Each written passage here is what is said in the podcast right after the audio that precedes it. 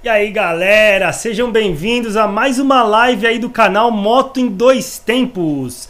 Vamos falar bastante sobre moto aqui, fazer uma conversa bacana, mas sem mais delongas, já vou fazer a introdução aqui no nosso índice. No primeiro tempo, notícias do mundo aí ó, Kawasaki pega a onda de Honda e patenteia câmbio automatizado. Saiba quais as motos foram líderes de venda aqui no Brasil, de emplacamento em 2021 já, saiu esses dados e saiba como isso pode te ajudar a escolher sua próxima moto. Hoje teremos alguns lançamentos aí bacanas, Triumph vai revelar uma apresentação global da família, 6 novos modelos da família Bonneville. Honda vai trazer a Africa Twin para o Brasil com um novo sistema Android Auto. Honda também irá lançar uma Touring lá na Europa com o mesmo motor da Africa Twin. Atenção papais, é isso aí, MXF lança bike inovadora no mercado brasileiro.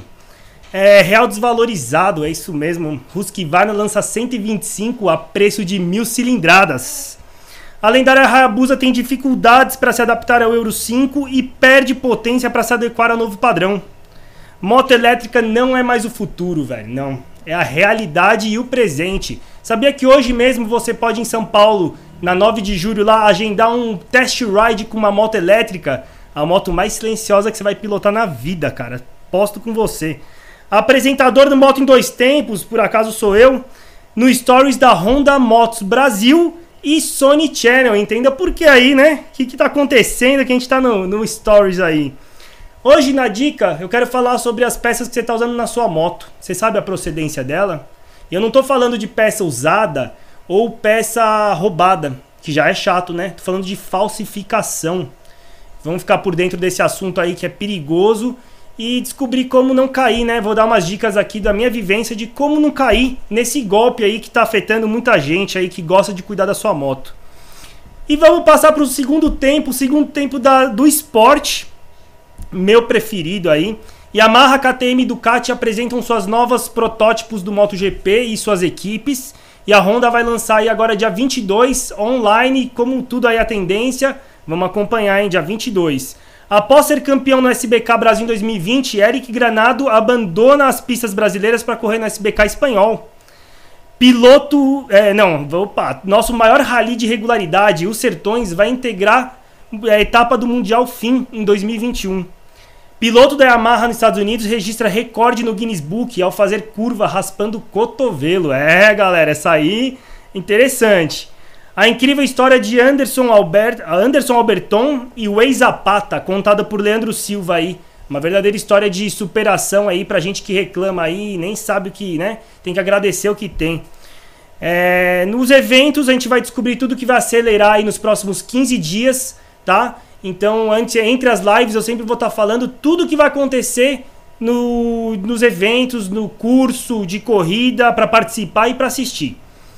Nas pistas de onde praticar o seu esporte favorito, que é o motociclismo hoje, eu vou passar 3 pistas off-roads e um cara que é especialista em grau, que, mano, vou falar, velho, o cara é zica mesmo. A gente vai comentar aí no final. E é isso aí, galera. Quero agradecer aí quem tá online com a gente. Está começando o canal, nosso objetivo, lembrando, é divulgar o motociclismo. A gente está fazendo isso aqui, a gente monta toda essa logística para trazer as novidades do motociclismo para vocês. Eu sinto falta disso na internet e eu quero passar para vocês um bate-papo bacana aqui para conversar sobre tudo que está acontecendo no mundo das duas rodas, beleza? É isso aí, eu sou o Elfo, aqui estamos na oficina TBO. Estou fazendo aqui minha motinha, preparando para o motocross. Junto com a gente está o Binho por trás da câmera. Dá um alô aí, Binho. Fala, pessoal, beleza? É isso aí, Moto em Dois Tempos, tudo junto, hein, para procurar no YouTube. Solta a vinhetinha.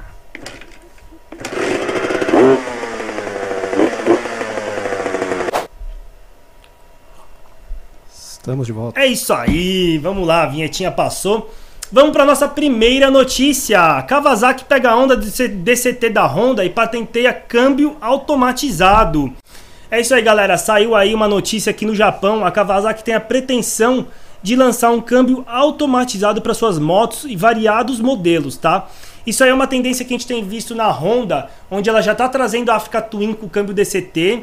Ela tem, acho que se não me engano, a Goldwing com o câmbio DCT. Já teve a VFR. Tá trazendo para a NC 750. E essa característica, para quem não sabe, o câmbio DCT ele elimina o manete de embreagem e o pedal de câmbio. Elimina, você não tem, pode ficar lá trocando o fantasma, né? Por quê? Porque a Honda fala que assim você vai prestar mais atenção no na sua pilotagem. Você vai conseguir aproveitar mais o ambiente, você vai conseguir se concentrar mais em outras coisas, tá? Então é uma tendência mundial. Lembrando que esse da Kawasaki, ele não é de dupla embreagem, tá? É só uma patente de automação de câmbio. E para quem não sabe essa diferença de dupla embreagem, depois eu comento, ou comenta aí embaixo, que daí eu falo, faço um videozinho, é rapidinho, é bem simples de falar. Não temos previsão de quando a Kawasaki vai, de fato, integrar esse sistema nas suas motos, mas é uma pretensão, quando já lança na patente, quer dizer que a marca tem pretensão. É uma tendência mundial que a Honda está trazendo. A Honda é líder no mundo inteiro. Tudo que a Honda faz, acabam as outras copiando por consequência, porque ela não dá tiro na água, né? Então, vamos ficar aí de olho. Logo, logo as motos vão evoluir, Binho. A gente vai perder esse pedal de câmbio, essa troca aí vai ser igual... A gente fala de cara que tem um carrão importado, um Maverick automático, né, velho?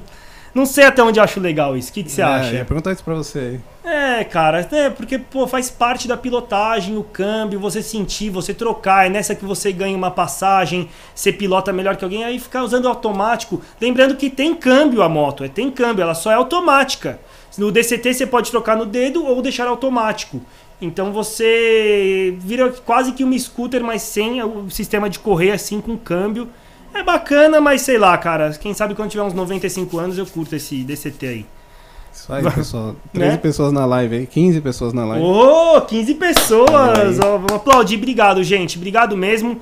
É um motociclismo aqui, bater um papo legal com umas notícias. E quem quiser comentar algo sobre as notícias aí, que a gente tá conversando aqui, né? Também é um bate-papo.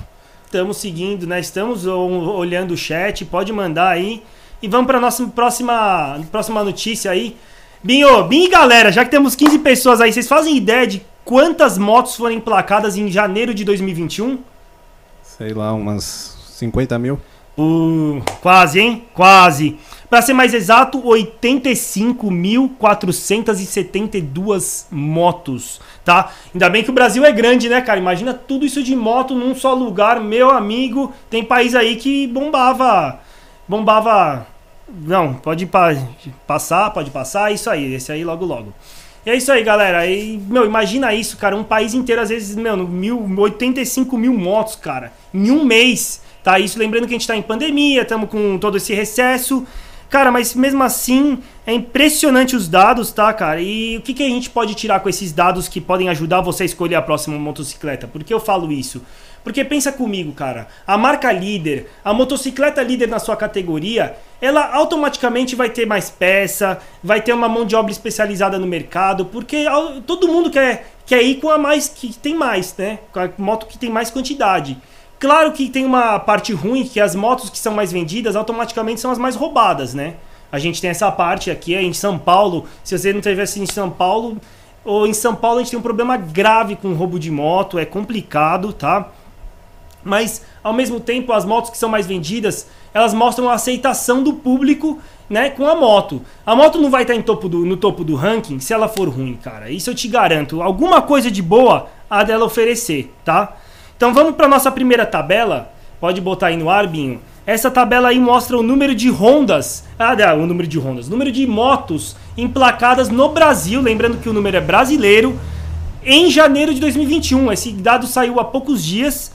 E a gente vê aí a superioridade da Honda aí, massacrou o segundo colocado, né, Binho? Você está vendo aí, pessoal? 65 mil motos para a Honda vendida em um mês, tá? Em um mês de pandemia, em um mês ruim, um mês que a gente está passando por um monte de coisa. Mas por quê? Porque a moto, querendo ou não, é economia. A moto é muito mais barata para manter, manutenção, até o seu custo mesmo. Hoje um carro popular está 40 mil reais. Né? Popular não sei aonde, quem consegue comprar um golzinho lá, o Kwid, não nada mal esses casos, mas um mobile, né, lá da Fiat, cara, os carros, meu, não tem nada, 40 pau, 45 mil, então você vai pra uma moto legal, você paga seus 20, e aí o IPVA é muito mais barato, tudo muito melhor, né, acaba sendo uma bola de neve pra você escolher a moto. E aí a gente vai pra nossa segunda tabela, Binho, e falar um pouco das scooters. É muito bacana que a scooter como mato surgiu no Brasil aí, né, meu? Putz, Aqui em São Paulo é moto, mano, cada 10 motos, 5 são scooters aí. Mas não é à toa, Binho, é que a scooter realmente é uma moto bacana, porque até pessoas que não estão acostumadas a pilotar, pilotam. Como a gente estava conversando há pouco, cara que tem até motão e aí tem uma motinha pro dia a dia, usa scooter, ela é uma moto fácil pra cidade, é uma moto tranquila. Então a gente vê que tem uma rixa do PCX versus NMAX, né? A gente nunca sabe. Então aqui a gente já tá vendo na tabela que as duas vendem meio que igual, tá? No Brasil inteiro. As duas têm tem uma diferença de 200 motos aí entre uma e outra. Então a gente já pode tirar um quê? Com essa uma conclusão o quê? Que, cara, as duas são excelentes. As duas têm uma ótima aceitação no mercado. As duas não tem erro você comprar, tá? E nesse mesmo dado aqui é muito interessante, a gente vê a Volts em 10º lugar. A Volts é uma moto elétrica, tá? 100% elétrica, é uma ideia nova aí que tá surgindo no mercado. E esse aqui é um ranking de 20 motos, tá? E a Volts já tá em 10º. Ela ficou na frente da Hayabusa, e ficou na frente da Max... como é que é o nome? Max... é da Dafra. Ficou aqui. Bom. Da Citicon? É.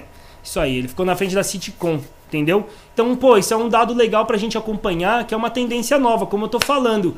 Se ela já tá em 10º, é uma marca que só tem um modelo de moto, tá se lançando o seu segundo, elétrica, e já tá em 10º aí na frente de 10 motos, tem que olhar essa marca aí, cara. É uma novidade bacana da gente ver, a gente vai falar no final aí mais um pouquinho sobre ela. E essa é uma parte legal da gente ficar velho, né? Porque a gente viu tudo começando com aquelas Burgman amarela que... pelo amor de Deus, brotou que nem água aí na cidade de São Paulo. Mas quem é da velha guarda aí mesmo, gosta de uma joguezinha aí, ó. Põe a joguezinha aí pra galera. Aí, ó, putz, a joguezinha virou lenda, hein, entre as scooters. Isso sim era uma scooterzinha em 2 tempos. Aquele cheirinho de óleo de rícino, ó. Maravilha, hein? Vamos pra segunda aqui, vamos passar. Cara de anime, né? É, ela tem cara de anime, é japonesa mesmo. Putz, meu... Você imagina aquelas japonesas, aquele japonesinho lá parecendo um mangá em cima dessa moto, cara. Devia ser engraçado demais, cara. Essa motinha já não tem faz tempo, hein? Quem tem aí não vende por nada. Vamos passar rapidinho, Binho, pras tabelas? Trail. Você vê o domínio da Honda, da Bro 160, cara. E esse domínio aí da Honda, da Bro 160 é principalmente no Nordeste, tá? Lembrando que o dado é nacional. Então você vê que é 9.000 motos, cara, contra 2.000 da Yamaha. Não que a Yamaha seja ruim, mas é que a Bros realmente, nesse quesito desse motor aqui, você vê que a aceitação dela, é aceitação isso. Porque é gosto, é a aceitação do público é muito maior, tá? E aí vamos passar para a próxima aí, ó. Falando da Trail ainda, que a XRE versus a Lander, você vê que as duas vendem a mesma coisa também. Então é questão de gosto, tá? É bem questão de gosto, cara. Vamos passar para Big Trail. Big Trail é isso aí. Não, essa aí já pulou para Sport, Binho. Big Trail, aí ó. Aqui a gente vê a BMW em primeiro colocado, tá? Uma BMW, imagina, 270 motos vendidas. É uma moto premium, cara, que custa uma fortuna, tá? BMW aí que acho que há 10, 20 anos atrás falasse que ia estar em primeiro aí numa categoria, ninguém acreditava, tá? Isso aí era domínio da Honda. A gente vê que a Honda vende muita quantidade, mas ela tem suas categorias certas que ela vende uma quantidade absurda, tá? Tanto que a gente tá vendo aí a BMW na frente da Honda NC750, que é uma excelente moto pra viajar, tá? Como eu falei, você tá vendo os dados? Ah, eu quero viajar, eu quero pegar uma Big Trail, qual que eu pego? Você escolhe aqui, ó, você vê aqui, ó, de acordo com a aceitação da galera das motos mais emplacadas. É um dado legal pra usar de referência, tá? Passando aí, Binho, pode passar a próxima tabela, Sport. Claro que a R3 aí da Yamaha, ela tem um preço muito inferior. Binho, eu posso pedir o celular aí, que aqui tá tenso esse guia aqui. Ui. Então a R3 domina, mas claro, a R3 é muito mais barata que a sua segunda colocada, né? Vamos fazer aqui, ó. Que a BMW S1000. Tipo, as 66 BMWs que venderam, deu muito mais o custo do que as 160 R3. Mas é a mesma coisa, você quer ver a R3, você quer ver que moto é legal esporte, pô, tá aí a R3, tem uma aceitação maravilhosa.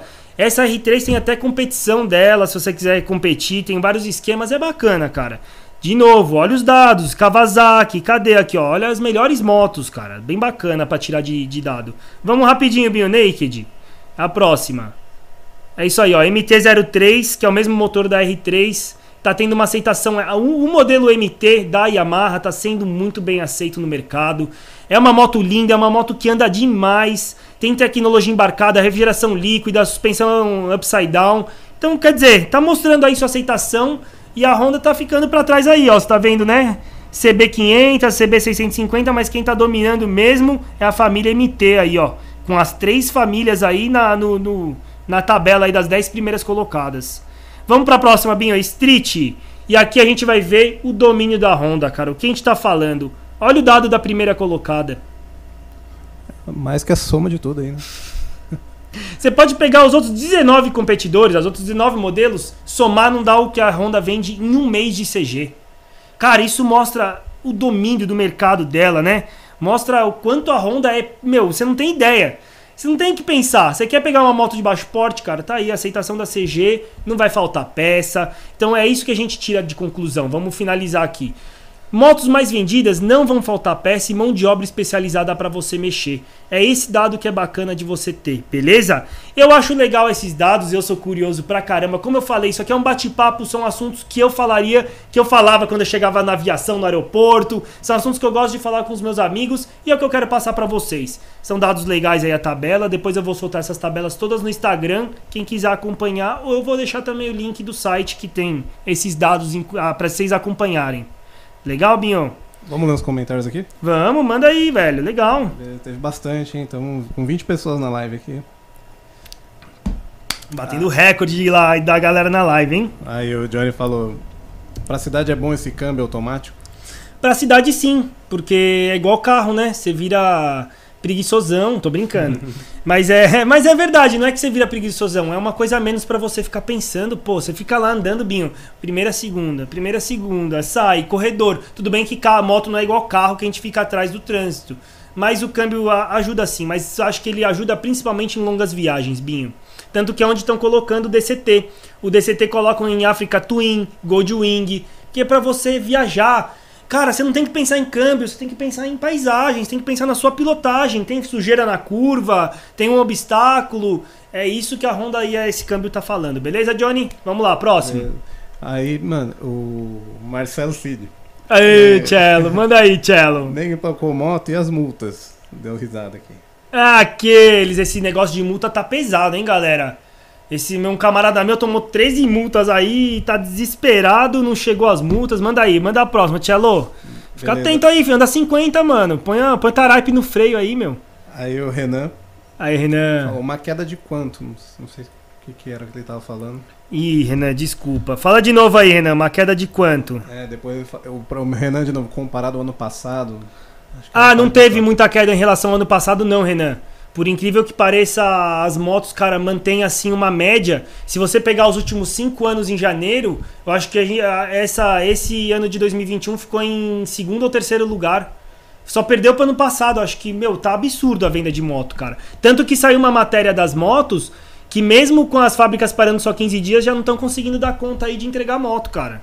É complicado. Manda aí, tem mais, Binho? Tem. Opa. O pessoal tá...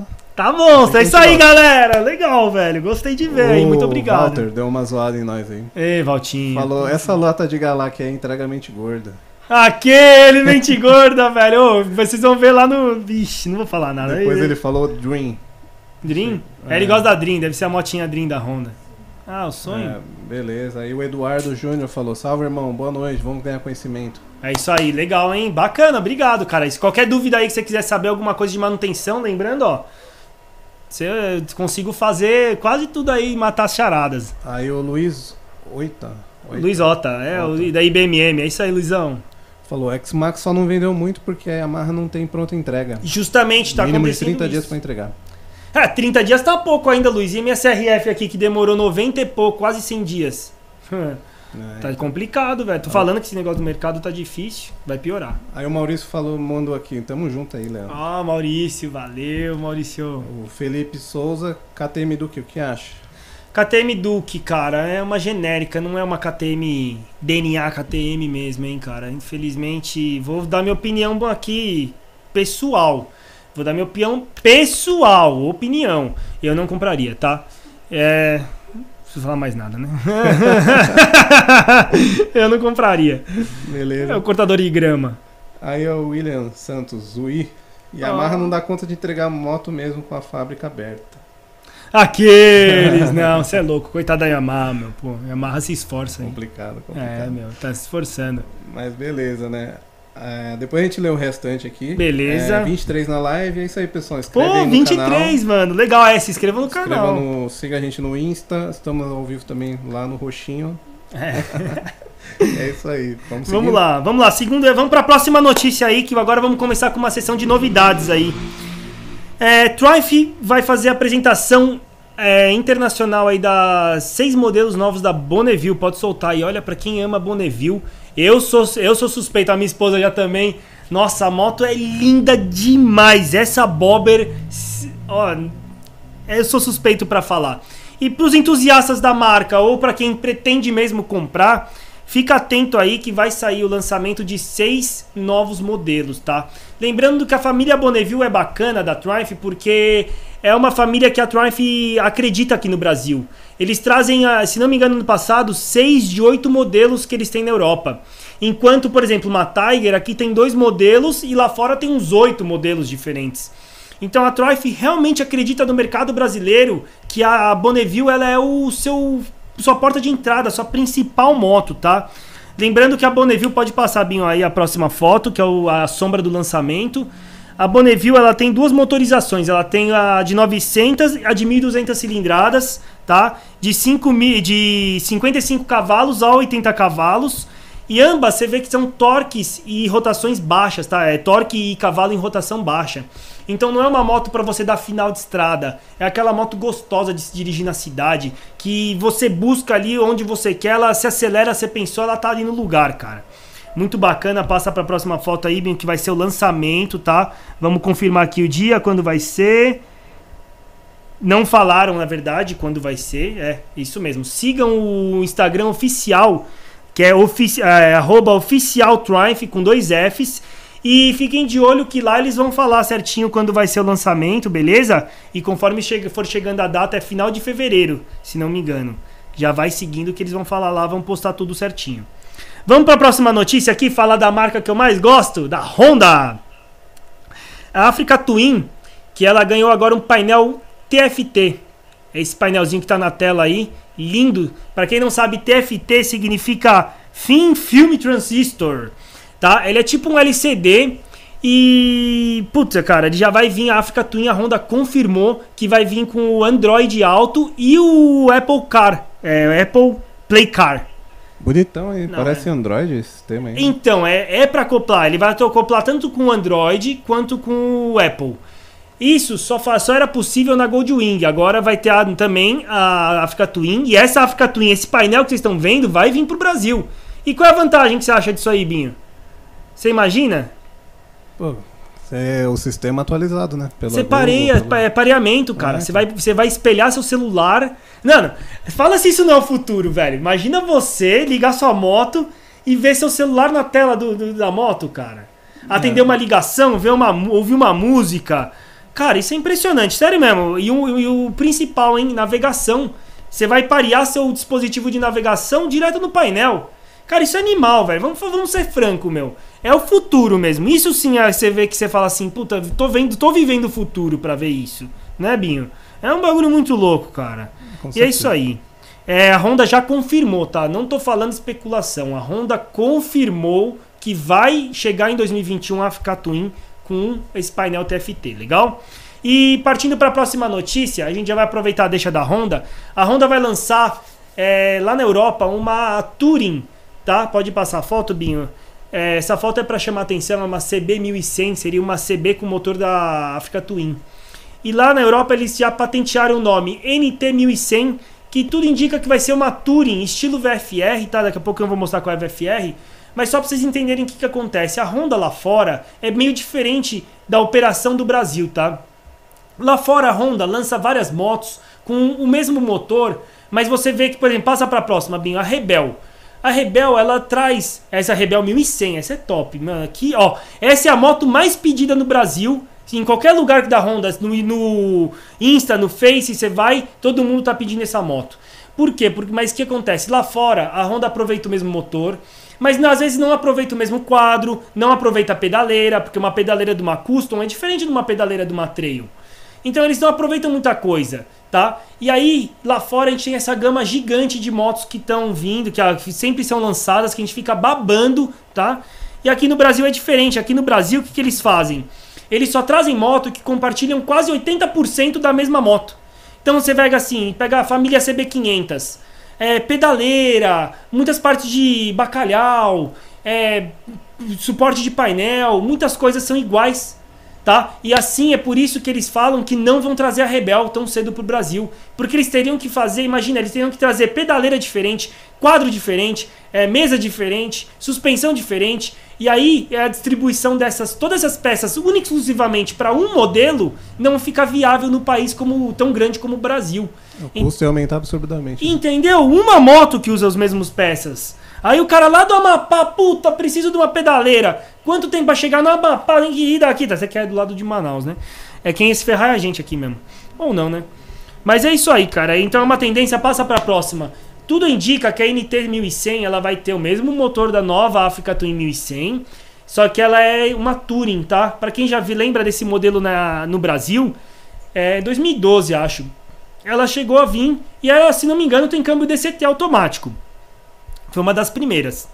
E é muito engraçado, cara. É uma coisa que a gente vê isso desde pequeno, sabe? Provavelmente você não vai vê-la porque não vai vir pro Brasil, cara.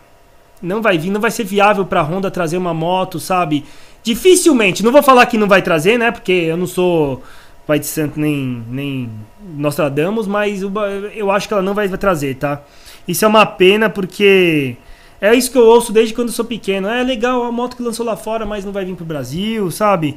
E é isso aí. Por enquanto a gente fica sem Rebel 500, fica sem Custom abandonado. Vamos pra próxima notícia. E aí, ó, quem é papai aí? Quem virou papai ultimamente? Essa notícia é pra quem virou papai de 5 anos pra cá, 6 anos pra cá, tá? Você quer que seu filho seja um Travis Pastrana, um Valentino Rossi? Cara... a MXF está trazendo uma inovadora e-biker para o seu filho, para criança de até 6 anos, aí 8 anos, acho. Não vou falar certinho, mas é para criançada. E é isso aí, meu. Você quer seu filho profissional? Olha aí, ó. Você quer que esse filho seja profissional ou seja assim, ó?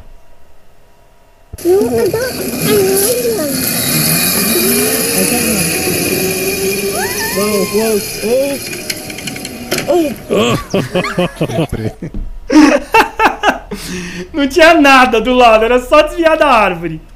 É isso aí, galera. Isso aqui é a nova geração de e-bike que tá chegando. A Husqvarna também tem, tá? E a MXF, que é uma marca que tá chegando aí recentemente, relativamente nova no mercado, de motocross, pra quem não conhece, né? Quem anda de rua não deve conhecer muito a MXF.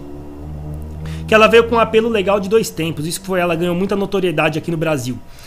E essa bike, cara, ela dispensa a rodinha. Você acredita, Binho? Você não precisa mais ter rodinha, cara. Ela tem um sensor de equilíbrio que ela mantém a bike ali como aqueles negócios, a coisa da galera do shopping, sabe? Que mantém equilibrada. Então é uma bike que, meu, realmente é top.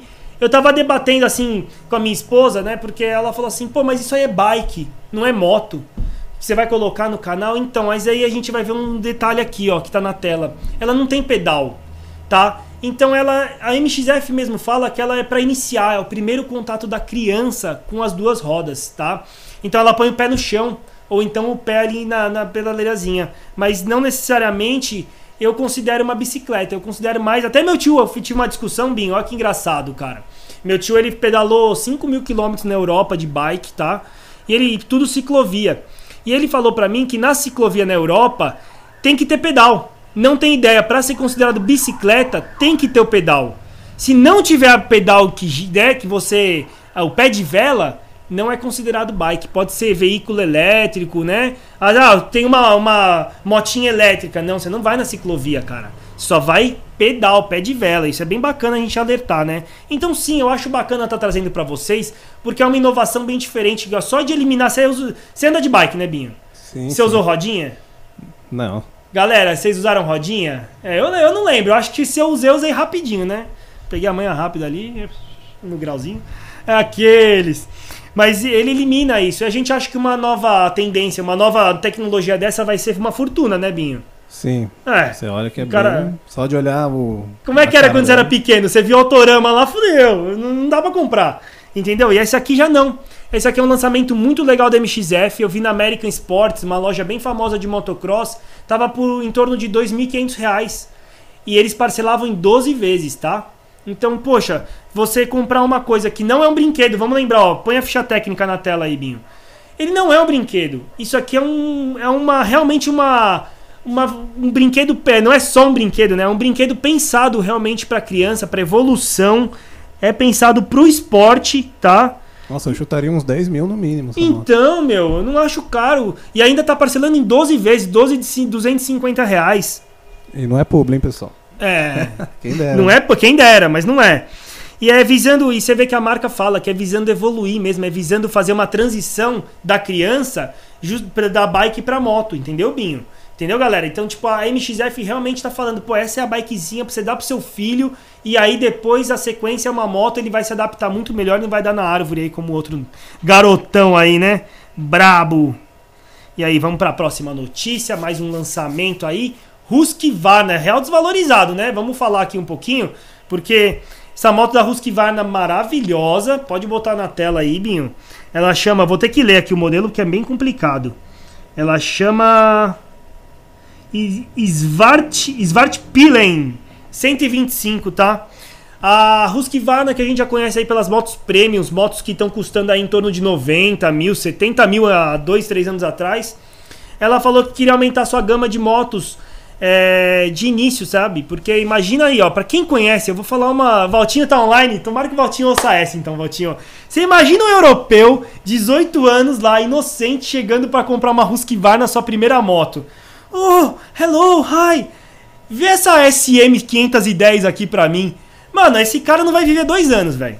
Esquece, velho. A vida útil desse motociclista diminui aí drasticamente, Binho. A moto é um cavalo, velho. A moto, até cara que é experiente tinha medo dessa moto. Então, pensando nisso, a Husqvarna trouxe essa 125. Lembrando que ela é uma linha premium de moto, tá?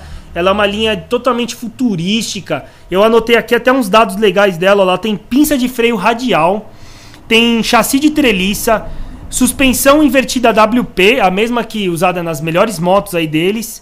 Tem monobraço, freios by Brembo. Freios by Brembo, e pra quem não conhece, é a segunda linha da Brembo. Então é como se a Brembo tivesse a primeira linha e a segunda linha, que não deixa de ser excelente, porque a Brembo não vai assinar uma coisa que não é excelente, tá? E tem ABS Bosch, que desativa quando você põe no modo SM, desativa a roda traseira, que é uma coisa que eu sempre comento com as pessoas. E você faz ideia, Binho, a galera aí que usa essa, que pilota, né? Porque estamos aqui na live com umas 20... Quantas pessoas online agora, Binho? 21. 21. Todo mundo deve pilotar a moto aqui que estava assistindo a live. E algo, todo mundo sabe para que serve o freio traseiro na moto, por que ele desliga o ABS no modo SM e por que muita gente reclama quando a moto que tem uma tendência, né, off-road, falam que ela é mesclada, não desliga o ABS traseiro, a galera reclama. Você faz ideia, Binho? Não. Não, né? Não. Porque o freio traseiro no off-road ele é usado muito como direção. Sabia? Ele não usa pra frear. Se você vir na terra, cara, falo pra você fazer isso. Pega uma estradinha de terra e acelera a 50 por hora, senta o pé no freio. Não vai frear nada, cara, só vai derrapar. Entendeu? Então assim, eu tô tão tocado, eu preciso consertar a moto dela, derrapou, eu preciso consertar, é no freio traseiro que eu dou uma travadinha, eu preciso travar. Então achei bem bacana isso aí nesse modo, você vê que é uma moto premium, tá? Mas agora a gente vai fazer uma comparação sacana, velho. Não, mas antes de falar, mas 125 pra uma moto dessa, né? Então, Binho, mas por quê, cara? É porque hoje realmente o real tá muito desvalorizado, tá? Tudo bem que ela não é uma moto barata, mesmo pro público europeu. Mas é uma moto premium, Binho. Não é uma moto que, sabe, refrigeração líquida de CG. Não é uma moto, tipo, você vê que tem linhas futurísticas. O freio é de qualidade, a suspensão é de qualidade. Toda a tecnologia embarcada, eletrônica, é por isso que ela... Sim, e aí a marca queria justamente atrair o público jovem, a sua primeira moto, entendeu? Então a gente já sabe que o Husqvarna não é um cara baixa renda que vai comprar. É sério, vamos falar real. Mesmo na Europa, tá? Porque na Europa uma 125 custa metade do preço. Então já é um público A que vai comprar. E esse público A, quando vai ter sua primeira moto, não dá pra ter uma Husqvarna SM510. O cara vai se matar no primeiro acelerado que ele der na rua. Então a marca preferiu fazer essa 125 de entrada, entendeu? Isso aqui. Bem bacana. Põe aí na tela, vamos sacanear um pouco, vai. Vamos comparar com a CG. Olha aí, ó. Tá na tela inteira, Binho? Tá aí. Tá, não, tá, pode deixar no canto mesmo, não precisa humilhar tanto. Tá bom.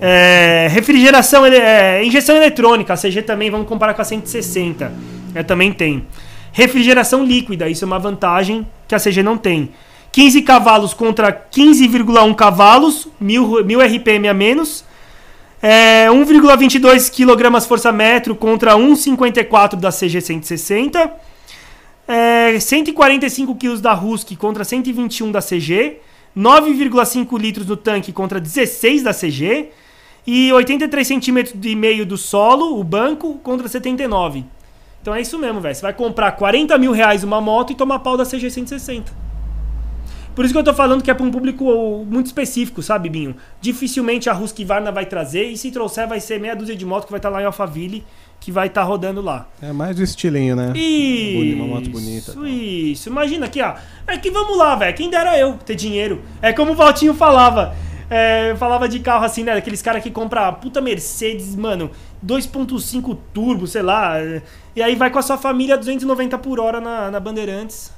Interior fazer um passeio, né? Entendeu? Então você tá bonecão com uma 125 linda, que não parece uma 125, mas aí você vai pagar bem caro pelo preço, beleza? Vamos para a próxima notícia aqui, Husqvarna, tchau. A lendária Hayabusa tem dificuldade de se adequar ao Euro 5 e perde potência no seu novo modelo. Quem não viu a última live, eu convido você a assistir as notícias. A gente falou sobre o relançamento da Kawasaki e da Suzuki, de alguns modelos na Europa e no Brasil, tá? Acontece que as marcas tiveram que tirar os modelos de linha para se adequar ao Euro 5. Quem não sabe, o Euro 5 é uma norma, um padrão de poluição, tá? E automaticamente, para a gente poluir menos, a moto anda menos, cara, né? É igual preparar motor. Você não vai preparar o motor e esperar que gaste a mesma gasolina ou menos. Vai gastar mais, tá? Então são 7 cavalos a menos, tá? Do que é o modelo anterior. Isso, 7 cavalos, Binho, pra quem não sabe, uma moto premium dessa, que foi a Hayabusa foi lenda. Foi a moto mais rápida vendida em série por muitos anos. Ela era uma lenda quando a gente era pequeno. Todo mundo tá assistindo aí, lembra da Hayabusa há muitos anos como uma lenda, tá? E 7 cavalos, a gente trocando um escapamento, um filtro de ar, às vezes a gente recupera esses cavalos. Então não é muito, tá? E aí a mídia faz um alarde como se, meu Deus do céu, a moto virou uma 250 cilindradas, nem anda, vai tomar pau de CG. E não, galera, vamos lá, tá? Tudo isso cai por terra quando a gente vê que a nova Hayabusa 2021 é 0,2 segundos mais rápida do que a modelo anterior de 2018, tá? Ela faz de 0 a 100 em 3,2 segundos, galera. Isso é uma tendência que a gente viu nos carros também, tá, Binho? Quando a gente... Fala aí, quando a gente era pequeno, ou até poucos anos, carro de 3 cilindros, ou era da Barbie, ou era o Twingo, velho. Não tinha carro de 3 cilindros. Carro de 3 cilindros era carro de brinquedo, velho. É que nem hoje, né? Os novos carros estão reduzindo a cilindrada e colocando turbo, né? Mas e aí? Ele reduz a cilindrada, põe um turbinho, dá uma preparada no motor e ele consegue uma performance mais forte do que o motor mais forte, entendeu? Antigo. É uma redução de cilindrada com aumento de potência, devido a material. Isso é leveza de material, leveza de construção, fabricação de pistão, fabricação de biela, virabrequim mais aliviado. Isso permite que o motor gire mais rápido. Tudo isso são ganhos de tecnologia que a gente está vendo indo para a moto, né? Então, de certa forma, a Hayabusa entrou nessa, teve 7 cavalos a menos, mas anda mais rápido que a antiga. E então, economia? Ah, não, esquece. Mano, quem compra uma Hayabusa não tá pensando em economia, velho. A moto nem faço ideia, deve fazer uns 12 km por litro. Cara, esquece. Hayabusa é canhão, é moto, tipo, quem compra o do Veyron lá, sabe? Quem compra uma Ferrari não tá pensando se vai pagar, se vai chorar pela aditivada ou comum, entendeu? Você nem usa a moto, você nem pode usar a gasolina comum nessa moto, Binho. É só pódio pra cima, cara. Então quem compra essas motos esquece a economia, tá? E aí, remapeando, quem conhece esse mundo de esporte, de speed, quer acelerar, quer ser o mais louco, remapeia a moto, cara. Você vai ganhar aí muitos cavalos aí. A moto com certeza tem muito mais eletrônica. Eu até separei aqui, eu vou ter que ler, galera, porque eu achei animal, tá? Essa moto ganha uma nova central inercial. Da inercial a gente usa bastante na aviação, para tirar parâmetros, tá? E graças a essa nova IMU, que é uma central de inercial, ela vai ter ABS de curva, tá? Atuante em curva, controle de tração com 10 níveis de ajuste, anti-wheelie com 10 níveis de ajuste, quick shifter bidirecional, 3 níveis de controle de freio motor, isso é impressionante, controle de largada em 3 modos, assistente de partida em declive e cruise control com 6 modos de pilotagem, sendo 3 determinados pela fábrica e 3 personalizáveis, tá? É impressionante, a moto custa $18.500, está previsto sair nos Estados Unidos, uma conversão direta para R$100 mil aí, mas esquece, brother, com imposto brasileiro essa moto vai vir quase em R$200 mil, brincando, brincando, tá? E é isso aí, Binho, estamos encerrando aqui, vamos ficar de olho, quando vier vai sair review com certeza das pessoas, a galera vai andar com essa moto, e aí a gente traz aí aonde você vai assistir o melhor review dessa moto Hayabusa aí nova 2021. Vamos para a próxima notícia, é isso aí, moto elétrica não é mais o futuro, negativo. Cara, queria mandar um grande abraço pro pessoal da Volts, espero que vocês estejam assistindo, tá? É seguinte, cara, durante muitos anos a moto elétrica foi tida como um brinquedo ou algo que não funcionava. Vocês vão concordar comigo, tá? Muito tempo, isso ainda não é uma realidade no Brasil. Aqui no Brasil não é realidade veículo elétrico. A gente tá vendo vídeo dos carros lá nos Estados Unidos, na Europa, dirigindo sozinho e sonhando o dia que o carro vai chegar aqui no Brasil andando sozinho, tá? Então a Volts está saindo na frente aí como uma ideia sustentável de moto.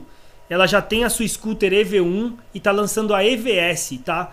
E tá na tela, né, Binho? EVS, monobraço, ó, motinha...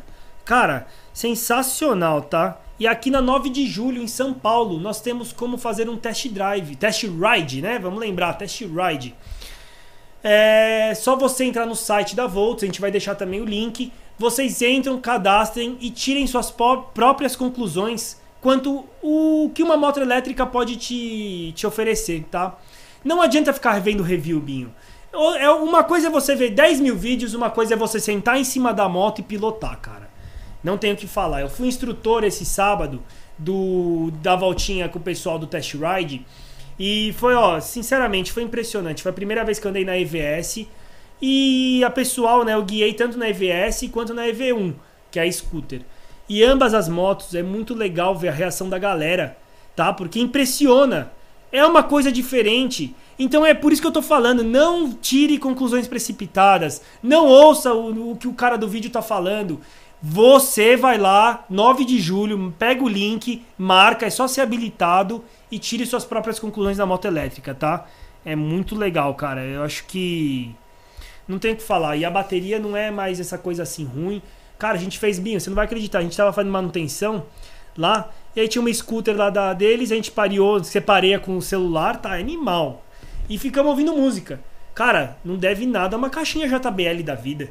Sério, e não gastou, ó, das 9 da manhã às 5 da tarde, 6 horas que a gente ficou ouvindo, não gastou uma barrinha. Cara, foi impressionante. A gente tava comentando da autonomia, né, esses dias, quanto que fazia? É, né? Se não me engano é 180 km que ela faz com uma carga, a EVS. E a EV1 eu não vou lembrar se é 100 ou 120, porque ela é uma bateria e a EVS são 2 baterias, tá? Puta, é... E a EVS, pra vocês terem uma noção, tá? Vai falando assim, ah, será que é boa? Tomei um pau com a Tornado, velho. Minha Tornadão ficou vendo de binóculo o cara indo embora lá. Juro pra vocês, mano. Então, antes que vocês comecem a tomar pau na rua também com suas botinhas achando que é o máximo, vai lá e faz um test drive, um test ride. Vocês vão experimentar o que é a moto elétrica de verdade, jogando, dispensando diretamente na roda, beleza, Binho? Bacana aí passar pro pessoal. É o futuro, mano. É a tendência mundial, Binho, não é? É a tendência mundial das coisas elétricas. É, logo, logo todas as outras marcas vão... Eu acho que com a globalização, né? Não sei o que vocês acham, mas com a globalização... Todo mundo que tá assistindo deve ter mais de 30 anos aqui. Com a globalização, antigamente, não demorava para chegar as coisas novas no Brasil. E hoje em dia não demora mais. Hoje em dia as coisas chegam rápido, as novidades chegam rápido. Tem marcas que usam o Brasil até como um mercado principal. Então eu acho que a gente vai começar a ver um crescimento muito grande, exponencial das motos elétricas, beleza, Binho? Logo, logo vocês vão estar passando, a moto vai estar te passando, você não tá nem ouvindo, cara. Não faz nem barulho a moto. É impressionante. Vamos para a nossa última notícia do primeiro tempo. Vamos agitar aí, acordar um pouquinho, galera. É isso aí. É o apresentador do Moto em Dois Tempos, esse aqui mesmo que vos fala, saindo no Stories da Honda Motos Brasil e do Sony Channel. Vocês imaginam por quê? Não? Solta aí, Binho. Vamos ver aí o Stories que rolou esses dias.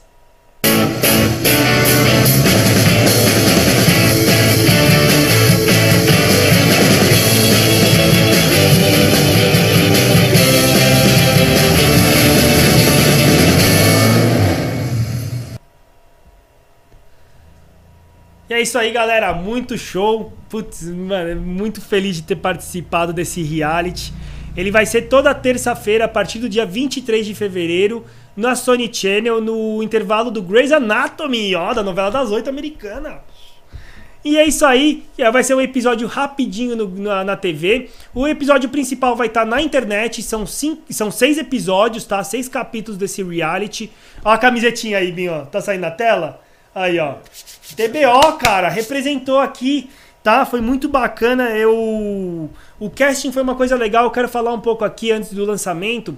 Eu não vou soltar spoiler, né? Porque eu sou o dono de todos os spoilers dessa vez. Só eu e algumas pessoas sabem tudo que rolou no reality. E eu não vou falar. Só depois que sair o primeiro capítulo. Na próxima live a gente já vai comentar. Eu já vou mostrar umas fotos diferentes pra quem estiver seguindo aí. Umas fotos que a gente tem pessoais, tá? E muito bacana, sigam o canal da Honda Motos BR e Sony Channel BR, tá? Lá vai estar tudo por dentro, lá vai estar tudo aparecendo. Sensacional, Binho, olha... Tem alguém do meio nas lives aí também, né, que faz os... Tem famoso, não pode falar, né? Mas quem assiste vídeo de moto... vai bater o olho e não vai nem acreditar quem tava do meu lado, cara. Nossa, foi demais. E eu vou falar um pouquinho rapidinho sobre o casting, que foi uma história legal, cara. Foi uma história bem bacana. E, galera, vamos lá, hein?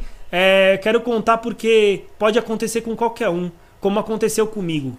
Eu fui andar de skate com um amigo meu, Heitor, lá na pista Manifesto. É uma pista sensacional, mas, meu, nem vou falar. Não posso nem fazer propaganda, porque senão eu vou ficar 2 horas falando dessa pista, que quem não sabe, eu sou skatista também. E aí eu falando com o dono, Daniel, conversando com ele, falei, pô, não tô conseguindo, né, tá difícil o cascalho pra ir andar mais vezes, é uma pista particular. E aí ele falou, pô, o que você tá fazendo? Eu falei, pô, eu saí da aviação, tá? 10 anos, pra quem não sabe, eu trabalhei 10 anos na mecânica aeronáutica, e aí eu saí da aviação pra trabalhar com moto, eu falei pra ele. Ele falou, cara, que interessante, velho. Minha esposa, ela faz casting, né, pra quem não sabe, casting é aquele negócio tipo de agência de modelo. E aí ele falou, meu, você quer tentar participar de um reality da Honda, meu? Tá rolando aí um casting. Eu falei, ah, Honda? Só tenho 4, né, na garagem, só isso. Manda aí, né, vou mandar. E aí acabei mandando um vídeo, a pandemia atrasou tudo, era pra ter saído logo no começo do ano passado, foi sair no final do ano, mas, cara, fui selecionado, velho. Foi, assim, um presente. Por quê? Porque 10 anos de aviação... todo mundo tava meio assim, lá do trabalho, né? Fala, meu, você vai largar 10 anos, é uma carreira. Familiar também não gostava da ideia de eu sair da aviação. E pra mim foi um presente participar desse reality. Foi realmente mostrar que eu tô no caminho certo da minha vida. Também, aqui aproveitando, essa moto aqui que tá atrás, tá desmontada, porque eu preparei meu primeiro amortecedor traseiro pra CRF 250F nacional. Foi um trabalho muito bacana que eu aprendi aí com o pessoal da Racetech. E eu vou experimentar quarta-feira aí na pista de motocross. Então, cara, só tenho a agradecer e saber que eu tô no caminho certo. O apoio dos amigos, os meus clientes dão um feedback muito bacana. E é muito louco, Binho. É muito louco fazer uma coisa que você ama, cara. Realmente é muito diferente de trabalhar. Você sabe, né, Binho? Você trabalha também com um negócio de evento. Você trabalha com uma coisa que você sempre quis trabalhar, né, Binho? Vai ficar pra sempre, né? Essa história aí, né? Não... Isso ninguém tira da gente, é uma coisa que vai ser pra sempre, cara, pra sempre na nossa memória. Bacana, vamos passando aqui, agradeço a todos que ficaram nesse primeiro tempo, foi muito legal as notícias, conversar um pouco com vocês sobre as novidades, e agora eu quero entrar num papo da nosso tema de hoje, da dica que eu tenho a dar pra vocês, tá? Vamos começar esse assunto, senta aí, pega a pipoca, vamos falar assunto sério aí. Eu gostaria de falar muitas coisas nessa dica, sobre viagem, sobre manutenção, e essa dica é feita para passar experiências que eu vivo, que eu sofro e aprendo com isso, tá? Então esse vídeo é para você compartilhar com todo mundo que você conhece que faz manutenção na sua própria moto, compartilhar com todo mundo que ama a sua própria moto e para deixar fixado para todo mundo, cara, porque é um vídeo importante, afeta até os mais zelosos pela moto, tá? E é o que eu tô falando, é falsificação. Aqui no Brasil, fala aí, Binho, a gente já tá maceteado de falsificação, é jogo de PlayStation na feira, é Polystation, fala... É, não, tem que... Aqui é normal, né? Tudo você tem que comprar e saber a procedência de tudo, então, né? Então, e aí agora tá chegando no nosso mundo que a gente mais gosta, nas peças de moto, tá? É uma coisa muito preocupante e aí eu vou soltar um vídeo que rolou essa semana no WhatsApp. Solta aí, Binho, esse vídeo. Depósito aqui da Prime, Itaporanga, Goiás, com a polícia. Lâmpadas Philips falsificadas. As velas NGK frias. Essas de uma cor, essas com outra tonalidade, muito porco. Essas com outra tonalidade. Aqui velas de ignição com a marca Honda também falsificadas. Aqui mais velha NGK. Aqui em cima mais lâmpadas Philips frias.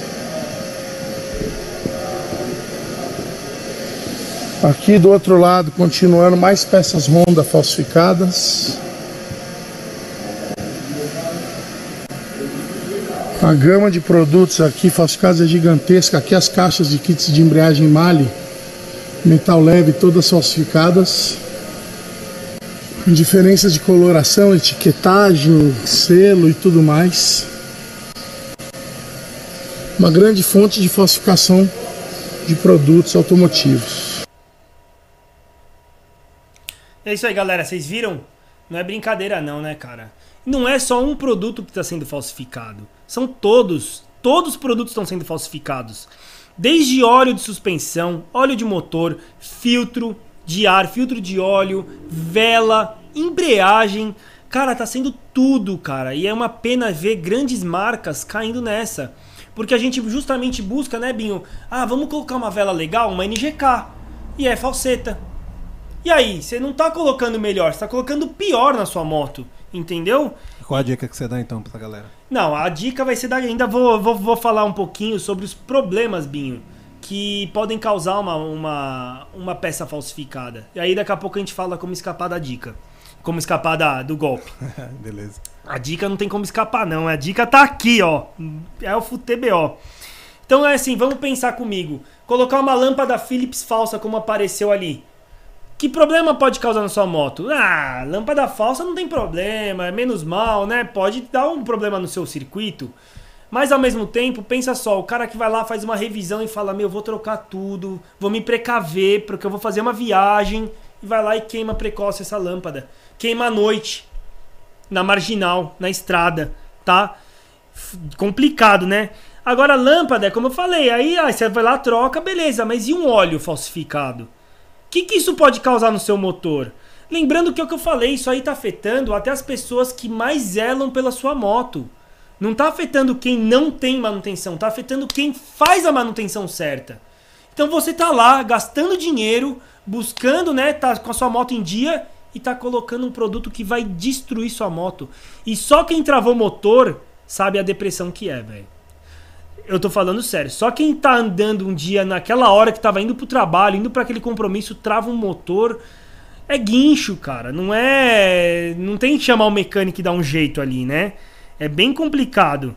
Então, poxa, põe só a foto aí do óleo aí, Binho, na tela. Olha o óleo de motor aí, cara. O óleo de motor tá caindo grandes marcas na falsificação. Não são só as pequenas marcas, as grandes marcas, tá? Aqui eu vou falar porque, como eu falo, aqui sou eu falando da minha experiência. É a Motul, principalmente, tá caindo bastante nesse golpe. E o pessoal sabe, e a Motul ganhou esse nome de melhor produto para se usar na moto no Brasil. Ela virou referência como zelo. Se você usa Motul, cara, o cara vai anunciar a moto, isso é sério. O cara vai anunciar a moto, o cara fala, não, só usa o Motul. Cara, virou um zelo. E aí, ó, Motul falsificado também, como esse mobil aí que aparece na tela. tá? O óleo de suspensão falsificado, cara, isso aí é um problema que tá tendo muito forte, meu, também com óleo Motul. E até quando eu fui fazer o curso da Racetech, o Jaime lá da Racetech comentou isso com a turma sobre os produtos da Motul. Ele falou como estão sendo falsificados, né? Ele tem uma fonte melhor. E aí ele explicou que não é só a perda da eficiência. Então não é só que sua suspensão não vai funcionar certo. O produto falsificado, ele agride o tubo, a parede interna do tubo interno da sua suspensão, onde ali corre uma bucha de nylon, tá, branquinha na flauta, e essa desgaste do tubo interno tá destruindo. Cara, numa CG, beleza, você vai lá e compra o tubo interno novo. Mas e numa moto aí, numa 500? Você desgastar a sua suspensão porque você botou o óleo, porque você trocou o óleo, coisa que muito brasileiro já nem faz, que é trocar óleo de suspensão. É muito complicado, cara, entendeu? Então imagina isso, uma vela, imagina um filtro de ar falsificado. E aí sim, Binho, vamos falar aqui um pouquinho de como, né, fica a pergunta, como é que eu fujo desse golpe então, Elfo? Como é que eu faço, como é que você faz pra fugir desse golpe, né? Já caí também nesse golpe, cara, já peguei óleo Motul falsificado, não tive coragem de colocar na moto, cara. A minha sorte, eu comprei na internet e devolvi, porque normalmente esse golpe acontece como? O cara busca na internet, então às vezes o mecânico tá lá, ele busca um fornecedor bom, ele vai buscar o melhor produto, de um produto com procedência, o que que acontece? O cara vai lá, o cliente chega e fala assim, não, mano, esse óleo tá caro, velho, eu vou trazer o óleo aí pra você colocar na minha moto, entendeu? Porque esse cara vai comprar na internet, como vai ver, ele vai pesquisar preço, ele não vai ver quem tá entregando esse óleo. Porque se a gente lembrar, eu quero lembrar que eu faço bastante compra também no Mercado Livre. E no Mercado Livre você tem as grandes empresas vendendo óleo, tá? Você tem grandes empresas vendendo peças, vendendo tudo. E dificilmente as grandes empresas vão ser, né, vão cair no golpe, porque elas são fornecedores oficiais. Então, como não cair no golpe? Peças originais é na revenda, não tem ideia. Yamaha, Suzuki, Honda, KTM é na revenda. Não adianta você entrar no Mercado Livre e ver uma peça original da Honda mais barata do que a Honda vende. Qual é a lógica disso também? Pô, gente, vamos, né, vamos abrir um pouco aí o pensamento e não cair nesses golpes. Pra você ter uma noção, a Honda, ela tem uma revenda que nem vende moto, Binho. Só peça. Chama... Paraíso Matsu, tô brincando, é Matsu, mas é um verdadeiro paraíso, um nirvana para os mecânicos que vão buscar peças desde a arruelinha, a sangrador do freio até um quadro, um bloco do motor. A Matsu tem tudo, é muito bacana. Fala aí, Binho. Não, desconfiar também dos valores, né? Muito. É barato. Que eu tô falando, como é que vai ser mais? Você liga na Matsu, quanto custa uma embreagem? 480 pau pra Tornado. Aí entra na internet, 300 conto uma original Honda. Cara, não é assim. Lembrando que muitas marcas como Honda e Yamaha, que são líderes, vocês viram lá o quanto a Honda vende, ela não vai ter só a linha de primeira linha, as peças de primeira linha. Ela tem a Rup e a Ramp, tá? Não sei se todo mundo conhece esse termo, mas quando eu vou buscar a peça da Honda, eu sempre procuro Rup. Rup são as peças usadas na produção, na linha de montagem. São peças japonesas de primeira qualidade. Ramp é uma fábrica aqui no Brasil que já produz embreagem, já produz uma pastilha, só que com uma qualidade excelente. A Honda vai e autoriza esses caras, né? Faz uma encomenda e esses caras fabricam para a Honda. Eles fornecem para a Honda com um preço muito mais acessível. Legal, mas eu gosto de peças Rupp. Eu gosto de peças de primeira qualidade, que são peças aí que você vê. Você pega uma Tornado 2005, tá com a peça Rupp até hoje. É original, vai durar mais 15 anos se você trocar. Então não tem como dar erro. É na revenda. Peça original, revenda. Beleza? Ou uma loja muito grande. Eu comprei no Zelão uns cabos de acelerador e embreagem para minha CR250 originais Honda. Esses eu creio que eram originais mesmo. Parecia bastante. Mas, por quê? Porque é uma moto antiga. Porque se tivesse peça, eu teria ido na Matsu comprar. Peça original é na revenda da fabricante. Tá, mas eu não quero comprar olhinho da Honda, não quero pecinha né, de original. O que eu faço? Busco as lojas grandes. Eu, particularmente, entro no site do... Por exemplo, eu quero um óleo Motul. Eu entro no site da Motul e vejo quem é autorizado a vender Motul perto de mim, em São Paulo. Ah, mas eu moro no interior e não tem ninguém perto de mim que vende Motul, que eu vi no site. Se você vai comprar na internet, compra desses caras grandes. Olha no Mercado Livre quem tá vendendo. Entendeu? É uma boa sacada, é isso que você tem que fazer, tá? para você conseguir contornar isso. Porque realmente você quer comprar um filtro Fran, você quer comprar um filtro de ar, você não vai comprar original, é muito mais caro, mas também não vai comprar em qualquer lugar. Por exemplo, filtro de óleo, filtro de óleo e ar de papel são muito fáceis de falsificar. São muito fáceis de falsificar. É um papel, é um negocinho, o cara manda uma gráfica fazer a caixinha, você abriu lá, jogou fora, você nem viu que a coloração é diferente, nem nada. Beleza? Essa é a dica que eu tenho pra vocês de peças, tá? Quando eu vou comprar peça, entra no site de quem você quer comprar. Eu vou contar rapidinho uma história interessante. Fui trocar a caixa de direção da minha CR. Entrei em contato com a Rugata, que é uma caixa de direção que eu uso bastante aqui nas motos da oficina e tem um resultado bom.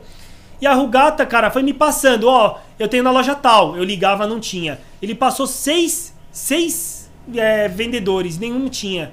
Eles foram lá e descolaram pra mim na Super Trail, lá na General Osório. Cara, a própria representante da Rugata buscou o rolamento, achou e me falou, ó, vai nessa loja que ele tem. Pô, meu, entendeu? E eu sou Zé Ninguém, eu sou Zé Ninguém, o modo de falar. Nunca se fala que nunca fala, quer dizer, eu sou Zé Ninguém, cara, eu sou ninguém. Eu entrei em contato com os caras deram maior atenção.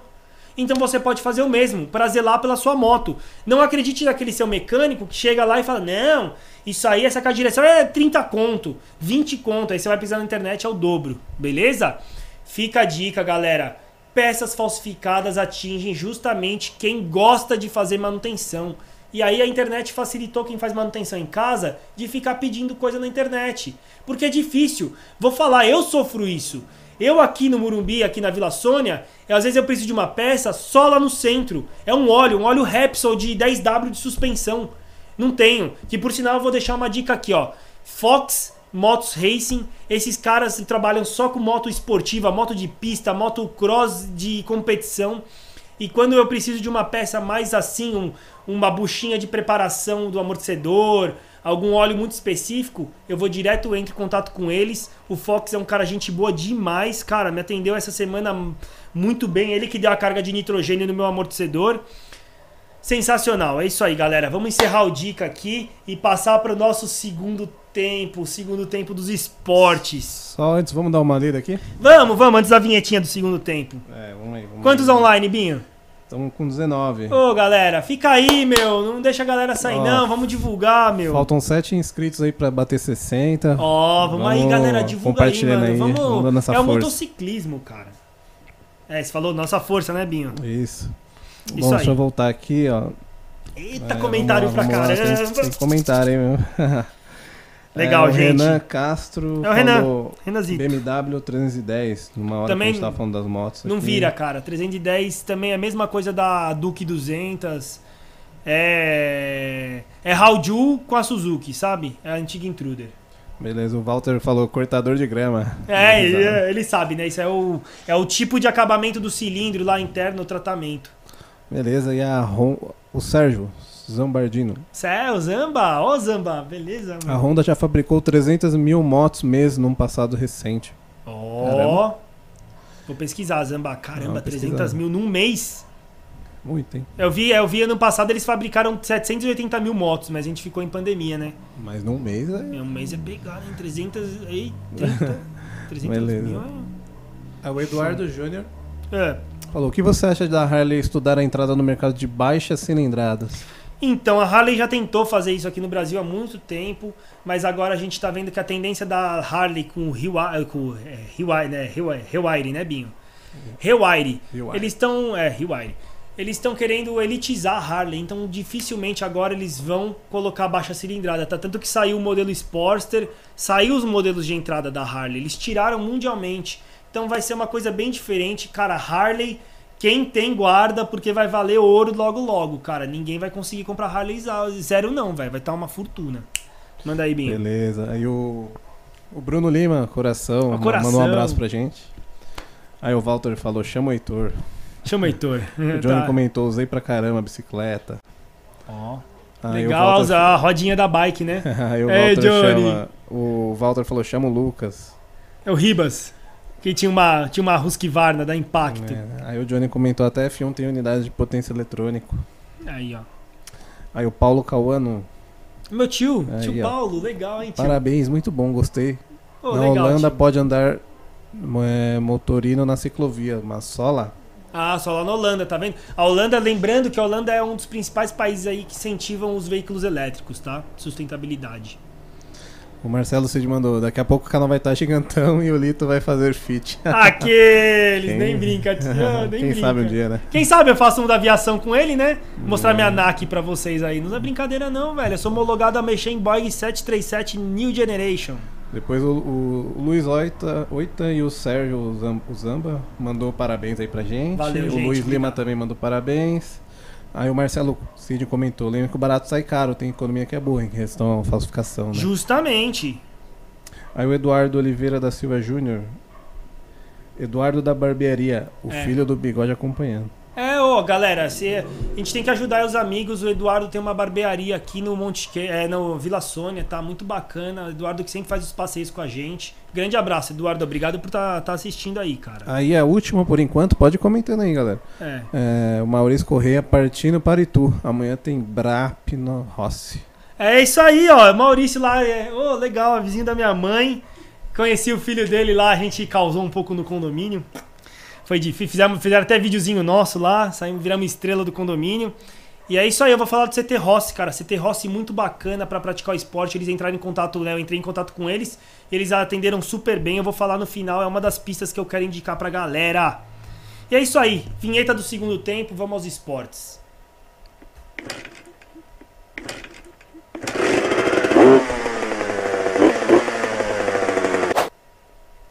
Isso aí, galera, começando com MotoGP, que é a Fórmula 1 das motos. Pode soltar na tela aí, Binho, essa primeira aí. Fala de KTM, né, cara? Foi muito bacana, já vou só deixar a moto aí pra vocês admirarem, porque tá maravilhosa, cara. A KTM é o lançamento aí da sua equipe oficial e da equipe satélite, tá? Binho, você não sabe o que aconteceu, cara, no MotoGP. Eu vou falar uma coisinha aqui breve antes de continuar mostrando as novidades. As quatro maiores montadoras fizeram um acordo, para quem não sabe, um acordo de cavalheiros para congelar, o desenvolvimento das motos, sabia? Para economizar dinheiro devido à pandemia. Então as quatro maiores combinaram de não desenvolverem as motos de 2020 para 2021. Foram elas a Ducati, a Suzuki, a Honda e a Yamaha. Então a KTM ficou de fora, a KTM e a Aprilia ficaram de fora, e a KTM desenvolveu sim, eles tiveram a concessão de desenvolvimento, e tá aí as motos maravilhosas, ó, essa toda laranja, lembrando, é da equipe satélite, tá? A equipe satélite é uma equipe secundária, onde ela adotou 100% as cores da KTM, tá maravilhosa, eu vou ler aqui pra vocês, né? Brad Binder e Oliveira fazem parte da KTM principal, que é um Red Bull desenhado. E o Petrucci e o Inker Lecuna, equipe satélite, tá? Essa na tela agora, pode deixar na tela, é a Ducati. Ducati que tem seu novo patrocinador, acho que tá meio na cara, né? Lenovo. Tá bem na cara, né?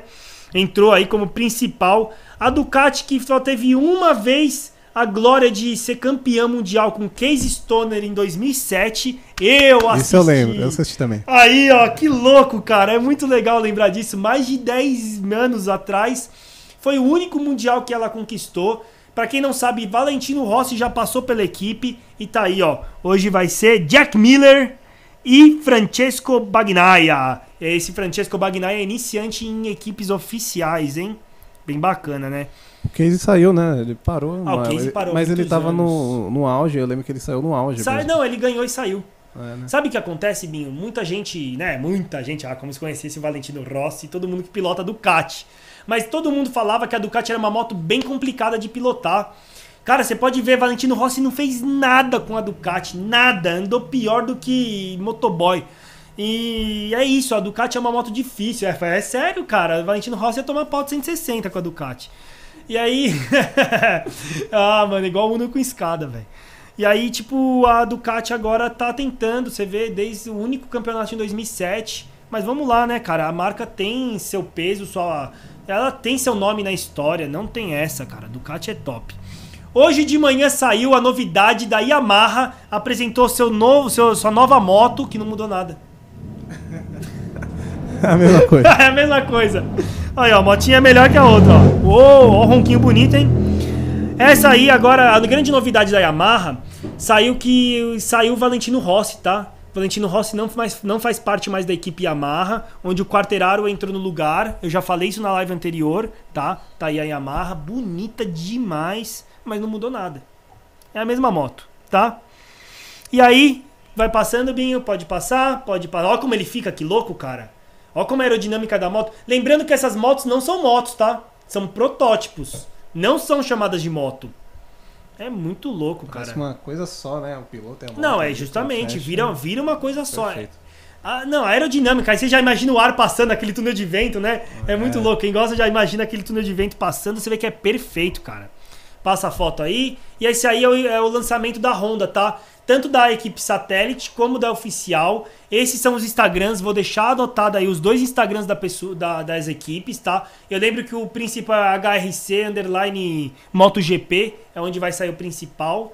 Então aí as datas, o calendário. Fica de olho, tá? E a maior dúvida agora é se o Mark Marques ele vai voltar ou quando ele vai voltar. Porque ano passado ele sofreu aí, ó, vamos passar o vídeo. Pra quem não viu, ele sofreu uma queda chata, ele teve uma fratura complicada, que fez ele abandonar todo o campeonato do MotoGP do ano passado, tá? Então a Honda ainda não falou bem como é que vai ser a recuperação dele, vamos aguardar aí que vai ser, vamos torcer pra que ele volte aí, porque Mark Marques... Vou mandar aqui na tela.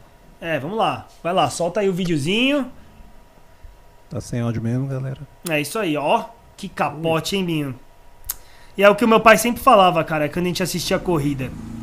É, esse tipo de capote, quando você bate no asfalto, né, que dá essa estilingada e você voa, esse primeiro impacto com o asfalto é muito pesado. Pra quem não sabe, o macacão ele é feito pra deslizar no asfalto, pra você não ficar girando, porque essa girada que você fica dando que te quebra. Então se você cai, você vê que a galera vai deslizando de boinha. Couro de canguru, tá? Pra quem não sabe, um dos melhores couros aí, já usado muitos anos no MotoGP. E aí ele evita isso, mas quando dá essa estilingada que você voa, não tem jeito, galera. É, dificilmente o cara não vai sair pro hospital, velho. E seguindo nossa próxima notícia, chega de MotoGP, vamos falar de Brasil. Eric Granado, 4 vezes campeão, põe na tela, Eric Granado ganhou 4 vezes consecutiva o título de campeão do SBK Brasil. É isso aí, ele que tem apoio da Honda oficial daqui do Brasil. Fez o quê? Fez o apoio e ó, jogou ele lá pro campeonato espanhol, tá? Campeonato espanhol que, segundo o próprio Eric Granado, pode ser um trampolim pro Mundial de SBK, tá? Ele pretende, ele mesmo fala que é um grande desafio para a vida dele, que vai mudar tudo, né? O cara morava no Brasil, vai ter que morar lá na Espanha, e é um dos campeonatos mais acirrados que tem de moto de SBK, cara, tá? Lembrando que o Eric Granado é o único brasileiro a fazer parte do espetáculo MotoGP na equipe LCQ, da campeonato e-bike, tá? Ele vai ser o único brasileiro a pilotar uma moto elétrica no campeonato mundial MotoGP. Muito bacana, né, Binho? Legal. E aí, quem gostar, quem quiser seguir o Eric, eu vou estar soltando no nosso Instagram, como eu falei, que é um mural de eventos, um mural de calendários. Eu vou estar soltando o calendário do SBK espanhol, beleza? Olha o Eric com a sua equipe. Muito louco, né, cara? E essa é a Honda aí, ó. A Honda que ele vai pilotar lá na Espanha vai vir pro Brasil, tá? É o que eu falo, o SBK é muito legal, cara. O SBK é essa Honda aí, né? Essa acho que ele pilotava. A que ele vai pilotar vai vir pro Brasil. A Honda já afirmou, tá? Muito da hora, bonitinha, cara. Bonitinha, né? Bonitinha, Binho. É uma maravilha, é uma pintura, uma obra de arte. E aí, passando para a nossa próxima notícia, Sertões vai participar de novo, vai fazer parte da etapa do Mundial de Rally Fim, tá? É, de enduro de regularidade, né? Não. Mundial Fim, é isso mesmo, Mundial Fim, que é o cronômetro, é quem é mais rápido. Ano passado teve alguma coisa engraçada, gente. O Mundial Fim foi cancelado. E aí todas as etapas que iam rolar não conseguiram fazer. A única que conseguiu ser executada foi o Sertões, tá? Por quê? Porque o Sertões ele tem um controle muito rígido de Covid, É um campeonato muito sério, não é pra qualquer um, não é qualquer um que gosta de rally vai lá correr, é caro, é uma logística muito grande, tá? E o Sertões esse ano, ele falou, ele tá com um dilema, Sertões 100% Sertão. Ele vai ser um rally 100% feito no Nordeste, tá? Ele vai ser em agosto, para evitar as chuvas, as tempestades de final de ano aí do Brasil. Mas é isso aí, cara. O Sertões que é o nosso, promete ser o nosso maior palco da... Olha isso, Binho. A equipe vai de caminhão, não é coisa assim de vanzinha não, cara. O Sertões promete ser... Gigante evento, né? Meio bem... Não, Binho, quem... Tem gente que sai daqui de São Paulo. Ó, o Camacho que deve estar aí, pode ser que esteja vendo a gente. E tem gente que sai de São Paulo, vai ver o prólogo lá, porque é um evento espetacular. O próprio Sertões, ele fala que ele quer criar... Como é? Eu vou ler até aqui, ó. A organização frisa que o objetivo deles é encantar os competidores, tanto com paisagens como com cenários e eventos. Então, é realmente uma experiência única de vida participar dos Sertões. Tem gente aí, o Barba falou pra mim que é dentro de 5 anos está participando. É um sonho, é uma competição que você não luta só com os outros, você briga com você mesmo, cara. É resistência, é técnica de pilotagem, é animal, é a maior competição off-road do Brasil, beleza? Vamos para a próxima notícia aí, galera, segundo tempo dos esportes. E muitos vão achar uma coisa boba, alguns vão achar coisa de idiota, besta, mas eu convido você a tentar bater esse recorde. É o recorde mundial do Guinness de ralar o cotovelo na curva, Binho. Você tem noção que é isso, velho? Isso aí foi uma tendência nova no MotoGP, a partir de 2006, mais ou menos, 2005, que a galera mudou o posicionamento do ataque da moto e começou a deitar mais na curva e acaba ralando o cotovelo, tá? É impressionante, velho, é impressionante mesmo. E esse piloto que já corre aí na Copa América, Copa América, vamos ver como é que é aqui o certinho, o nome da Copa dele... Ô, mamãe... Copa... categoria América Top. Tá, é uma categoria muito importante de motociclistas, onde os mais tops dos Estados Unidos ou do mundo vão lá buscar essa categoria, ganha visibilidade, e é um piloto da Yamaha que aceitou esse desafio. Pra ele entrar no recorde, entendam, galera, não é só ralar o cotovelo, não é só encostar o cotovelo. Pra ele entrar no recorde, era 30 metros... ralando o cotovelo sem tirar do chão, tá? Com 3 câmeras fazendo o parâmetro, e ele tinha que estar a mais de 160 km por hora sem poder diminuir a velocidade. Olha isso, Binho. É coisa de louco, cara. Então solta o vídeo aí, você acha que foi de... Não, peraí. Você acha que foi na primeira tentativa? Foi só na 11ª tentativa que ele fez esse feito aí, ó, galera. Com vocês, ó, pra vocês aí, com exclusividade aqui no Moto em 2 Tempos. Olha aí o cara batendo o recorde mundial... do Guinness Book de ralada de cotovelo. É o próximo, Binho, aí.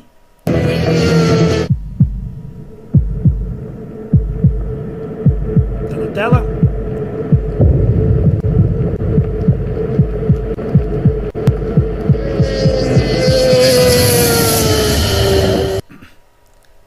Josh Herring é o nome do piloto.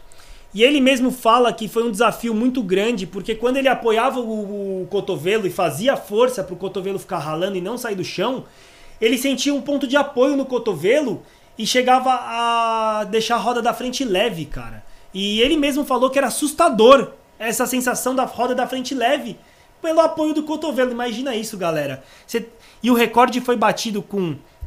na 11ª tentativa, com 31 metros a 162 km por hora, velho. Será que ele tinha que trocar essa roupa aí? Olha lá o cotovelo do Guda. Ele não, né? Ele não se preocupa, não. Ele só fala assim, ó, Paine, manda outra aí pra mim. Aqueles... E ó, Cubinho, quer saber uma coisa muito engraçada, cara? Os macacões antigamente, se você pegar um macacão antigo, não tinha esse raspador no cotovelo. Isso é coisa nova, cara, e é de evolução da pilotagem. Quer dizer, a gente fala que a moto evolui, mas a pilotagem também evolui. É muito doido, cara. Isso vamos ver se nas competições vão... Não, na competição já rola bastante. O Mark Marques é o especialista de ralar cotovelo. A inclinação do Mark Marques foi coisa assim, recorde, foi uma coisa... absurda quando ele começou a inclinar, que era mais de 60 graus. Nossa, mano, é coisa de louco, Binho. Ralar o cotovelo na curva 160 por hora, gente. Não precisa falar mais nada. Tem que ser louco, demente ou muito especialista em moto. Fala aí. Não é? A loucura, né? A loucura é um limiar muito perto do mais ferrado. Vamos lá, esqueci lá o jeito de falar.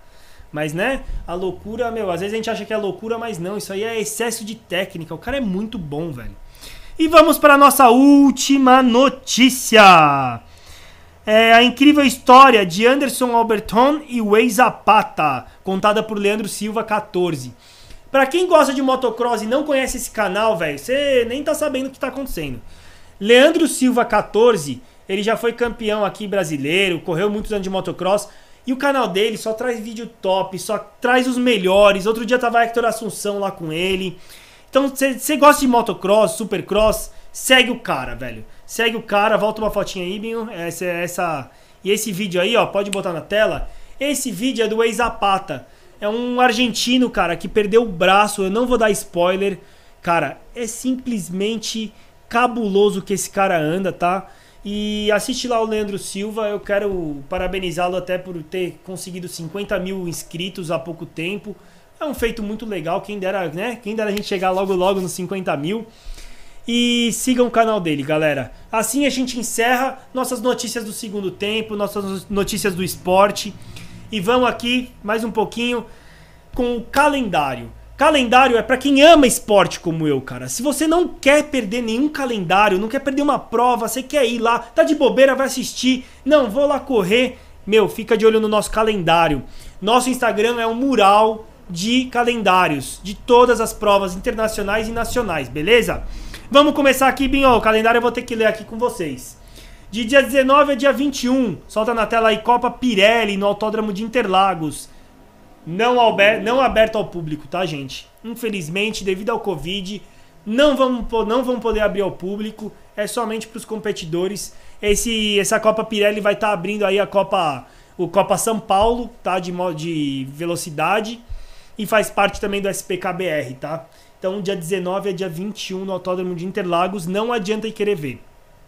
Próxima, dia 20... Ama Supercross, oitavo round. Gente, quem tá acompanhando esse campeonato tá chegando no oitavo round, tá chegando na metade, tá animal. Ken Rosney, Webb tá ganhando, Nichols na 250, tá animal. É showradical.com.br, você assiste ao vivo. Se você perdeu ao vivo dia 20, só highlight, não vai assistir a corrida inteira, tá? E lembrando que o Show Radical, eles passam o hit, o LCQ e o main event, tá? Todo evento é animal, cara. Tem que parabenizar os caras do Show Radical. Passa pro próximo, Binho. O próximo aí é o campeonato Trevilub de Velocross, que acontece sua primeira etapa em Arthur Nogueira. Não é aberto ao público também. Infelizmente, devido ao coronavírus, não vai ser aberto ao público. É só pra quem vai competir, beleza? Esse campeonato Trevilub é dia 20 e 21. Dia 21, passa pra próxima... Copa Dica Bike World Enduro, de Enduro Fim, vai acontecer aqui em São Paulo, tudo previsto para o próximo domingo. Ele foi adiado, era para ter acontecido, era para a gente ter ido cobrir esse evento, só que devido às chuvas, o Boca mandou lá o vídeo, a gente repostou, não deu para fazer, galera, não deu. E se tudo der certo, não chover, esse final de semana lá na iBox, em Santana do Parnaíba, iBox 28, Arena, se você quiser procurar no Google, vai ser a primeira etapa aí do Campeonato de São Paulo, aí, Copa Dica Bike World, Enduro Fim, tá? Próxima foto, dia 21 também, Copa Verão MX Park, sua terceira etapa, é lá na Dutra, tá? Em São Paulo, Copa de Motocross, várias categorias, vários pilotos legais, eles modificaram a pista, vale a pena conferir essa terceira etapa, tá? Dia 21, próxima foto, temos Clínica Off-Road com Felipe Limonta no SP Race Park em Jarinu, tá? Felipe Limonta aí, campeão de Enduro aí, ele vai estar dando uma clínica off-road para iniciantes e intermediários. Quando a gente foi na SP Race Park, já estava tendo curso, uma galera andando na pista de MX, na pista de cross country. Parabéns aí, galera, a SP Race Park tá tendo vários cursos legais.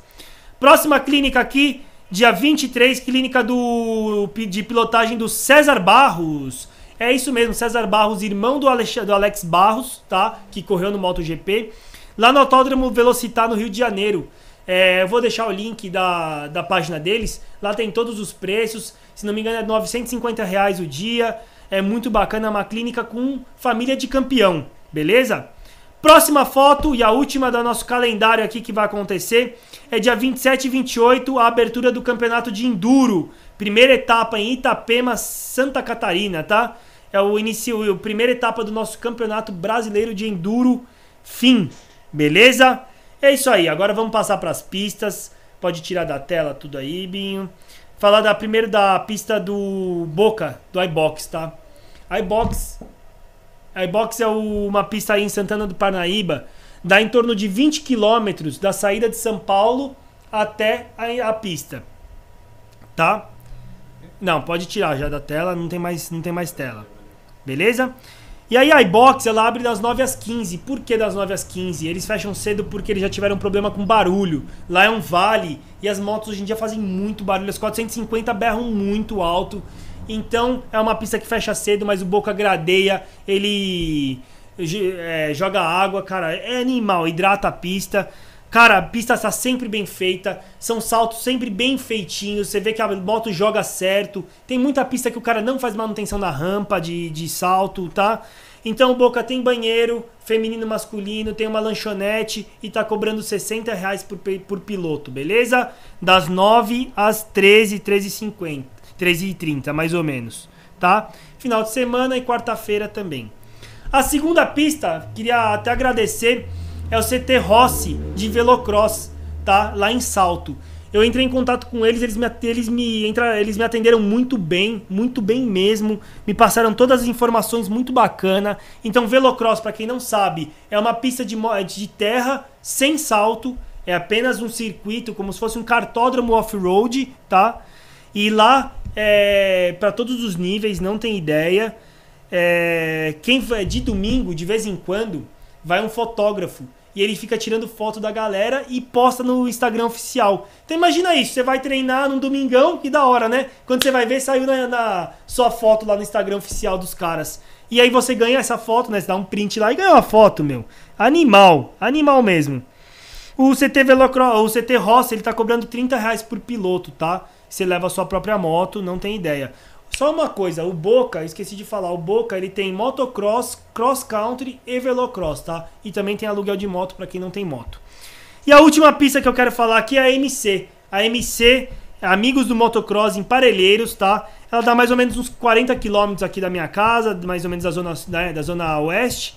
Mas pra quem tá na zona sul é rapidinho. A MC agora ganhou um banheiro, é isso aí, a pista tá crescendo, Tiquinho tá dando maior força pra a pista conseguir ter a estrutura, ele conseguiu lá gradear a pista, deu uma tirada de mato, tá linda a pista. E de novo eu falo pra vocês, se a gente não for treinar, não adianta reclamar quando a pista fechar, velho.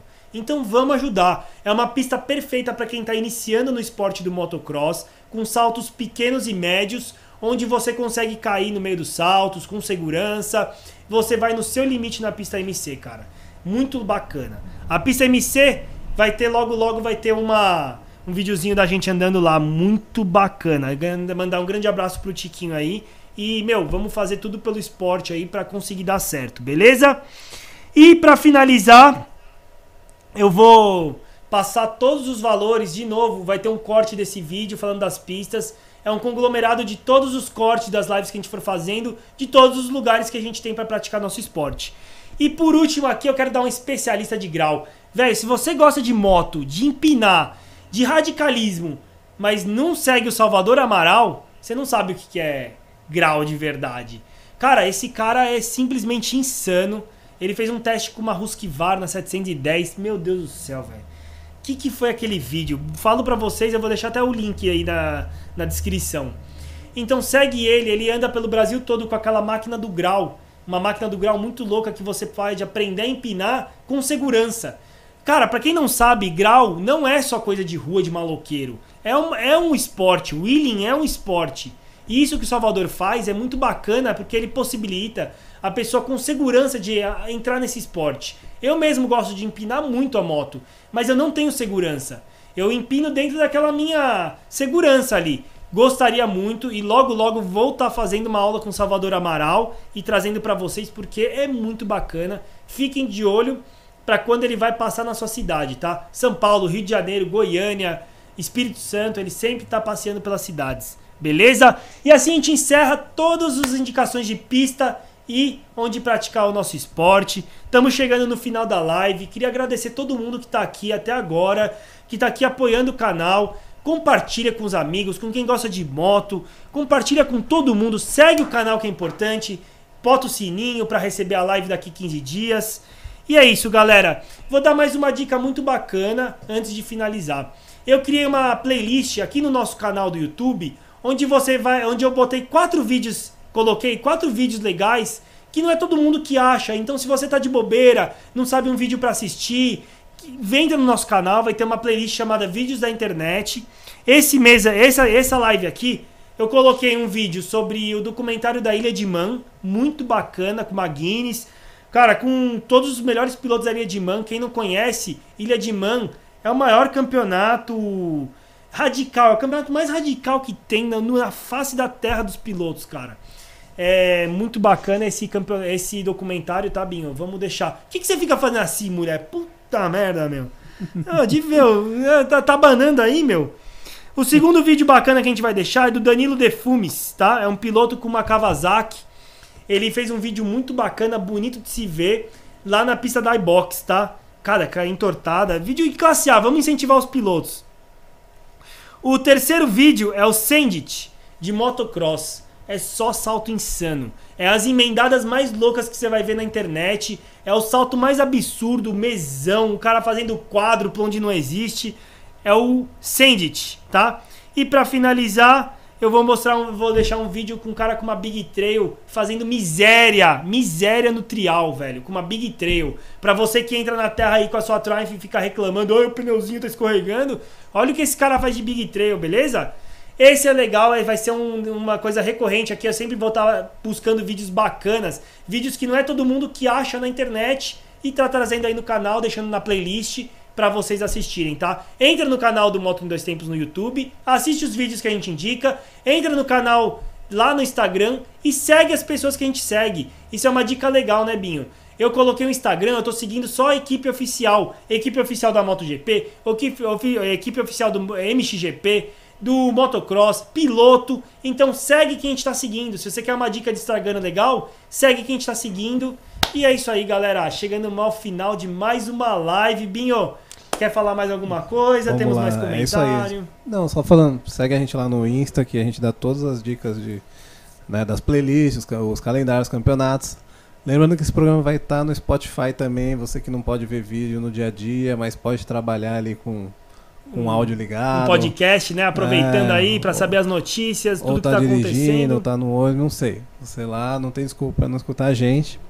Vamos ler mais alguns últimos comentários aqui? Vamos finalizar. E agradecer muito a galera que tá aí, meu, putz, gente, a gente não tá ganhando nada. Toda essa infraestrutura que a gente tá montando de 15 em 15 dias, cara, tá sendo justo só porque a gente ama fazer isso. A gente ama fazer isso. Eu quero conversar com vocês sobre moto. Eu quero que a galera interaja. Se você tem alguém, se você tem acesso a um calendário, manda pra gente. Vamos lá. Últimos comentários. Beleza. O Ednelson Soares Teixeira mandou. Boa, irmão. O pessoal da BR Congonhas mandando um forte abraço. Ó, galera da BR. Pô. O Marcos Vinícius Pereira. Parabéns pelo canal. Muito legal passando conhecimento para todos nós, amantes das duas rodas. É isso aí. Essa é a ideia mesmo. O Diego Leck. Alemão. Profissional. Elfo, alemão mantendo presença. A Thaisa falou, teve corrida que o Marcos falou até o ombro. A gente teve comentário também na Twitch. O Delikick. O Elfo com as news. É nóis, moleque. Alemão mandando uma salve para alemão. Mas, logo mais levo mais problemas para tu arrumar aí. Da CGzinha dele que só traz problema. É bom, né? É isso aí, na Twitch a gente teve 2 espectadores e 44 visualizações no total. Tamo lá também, gente. Pô, legal, hein, cara. E no YouTube? YouTube, a gente teve uma média aí de 18, 19, agora estamos com 14, estamos no finalzinho. É isso aí, mas galera, é isso aí, evoluindo aos poucos. É, e aí agradeço, e essa é a ideia, vamos passar para todo mundo, porque é uma coisa diferente, é uma coisa que a gente não tem na internet, né? A gente não vê todo dia, é um jornal da moto. Só tenho a agradecer a todo mundo que está aqui com a gente, teve a paciência de vir até o final. Cara, faço isso de coração. Manda um abraço para todo mundo que a gente não vê sempre, para quem a gente vê, meu, pareçam, tragam notícias, tragam comentários, façam feedback à vontade, beleza? Muito obrigado, galera. É uma boa noite para vocês e até daqui 15 dias com mais notícias do mundo das duas rodas. Valeu, pessoal. Um abração.